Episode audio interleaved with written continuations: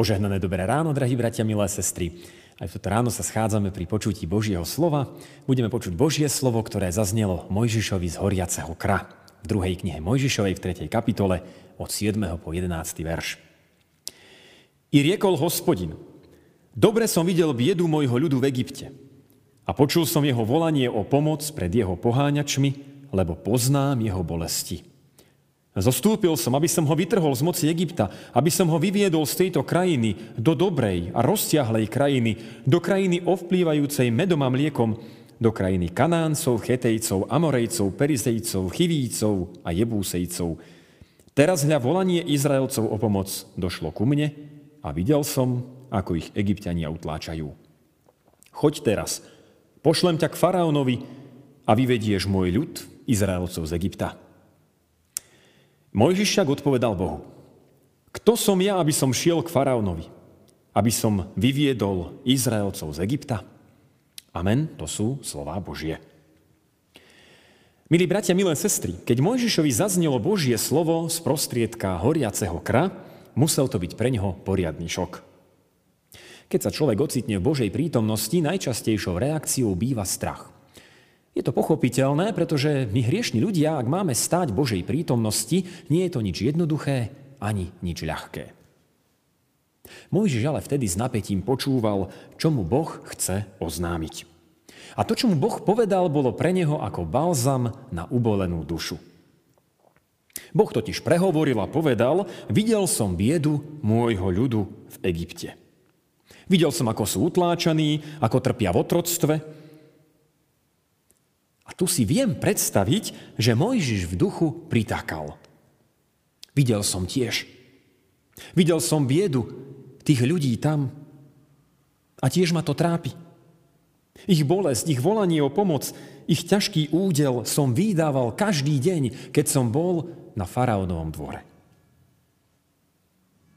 Boh ďalej Mojžišovi povedal, zostúpil som, aby som tento ľud vytrhol z moci Egypta aby som zmenil ich údel, aby som ukončil ich otroctvo a splnil zasľúbenia o krásnej krajine, ktorá oplýva medom a mliekom.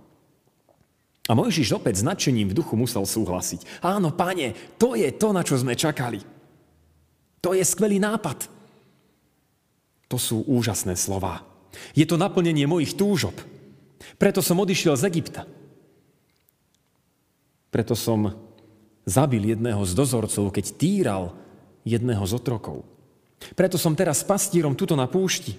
Plne sa s tvojimi slovami dokážem stotožniť. Vidím to presne takisto.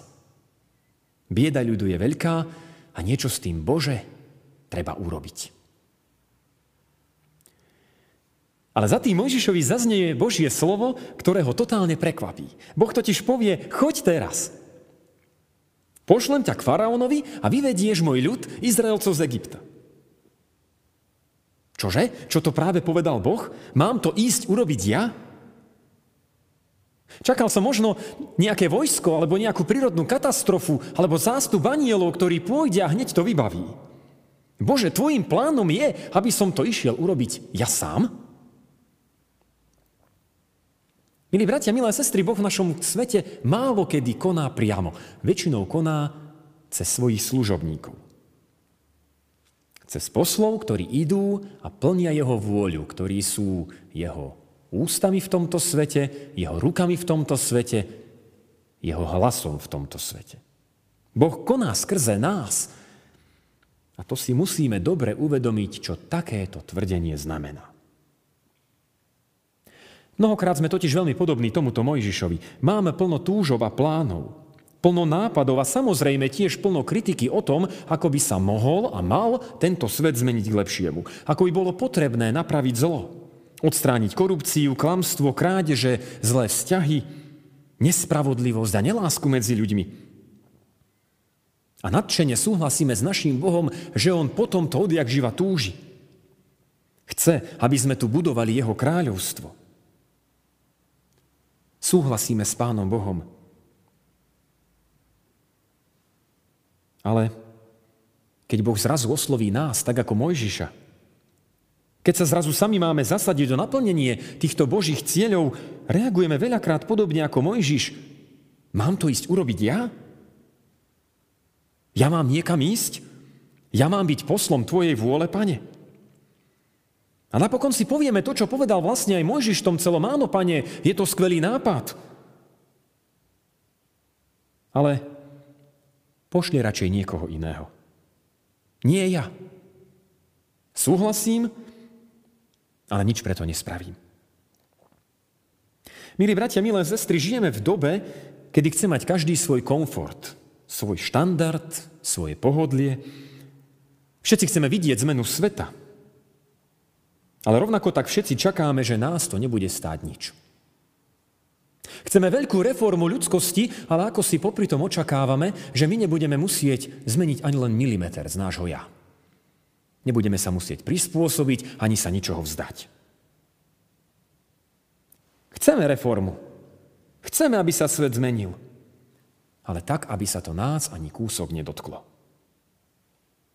Všemožne sa bránime vystúpeniu zo svojej komfortnej zóny a myslíme si, že mať život, ktorý neprináša obete a mať kresťanstvo, ktoré neprináša obete, je úplne v poriadku. Ale je to presne naopak. Iba život, ktorý sa dokáže obetovať pre blížneho, za niečo stojí.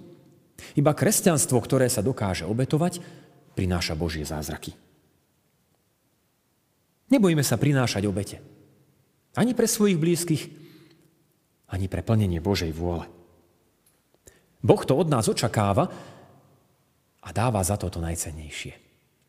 Svoje požehnanie a svoju blízkosť. Presne tak požehnal aj Mojžiša. Amen. Pomodlíme sa. Pane milostivý, ďakujeme Ti za to, že aj nás povolávaš, aby sme boli hlasom Tvojím v tomto svete. Pane, nedaj nám rezignovať pred touto neraz ťažkou úlohou, ale posilni nás svojim svetým duchom, aby sme sa nebránili ísť a hlásať Tvoje slovo, ísť a plniť Tvoju vôľu. Pane, chceme vidieť zmenu v tomto svete – Chceme vidieť spoločnosť, ktorá plní a zachováva Tvoje prikázania. Pane, prosíme, posilňuj nás k tomu, aby sme Ti nehovorili nie, keď chceš poslať nás. A Pane, ďakujeme Ti, že nás požehnávaš a že si s nami so svojou prítomnosťou, aby sme dokázali vyplniť všetko, čo si nám predurčil. Tak, Pane, nech sa deje Tvoja vôľa. A nech znie tvoj hlas. Prosíme, použi k tomu aj nás. Nauč nás zdávať sa toho vlastného pre tvoju svetú vôľu a pre plnenie tvojich prikázaní. Tvojmu menu nech je sláva na veky. Amen. thank you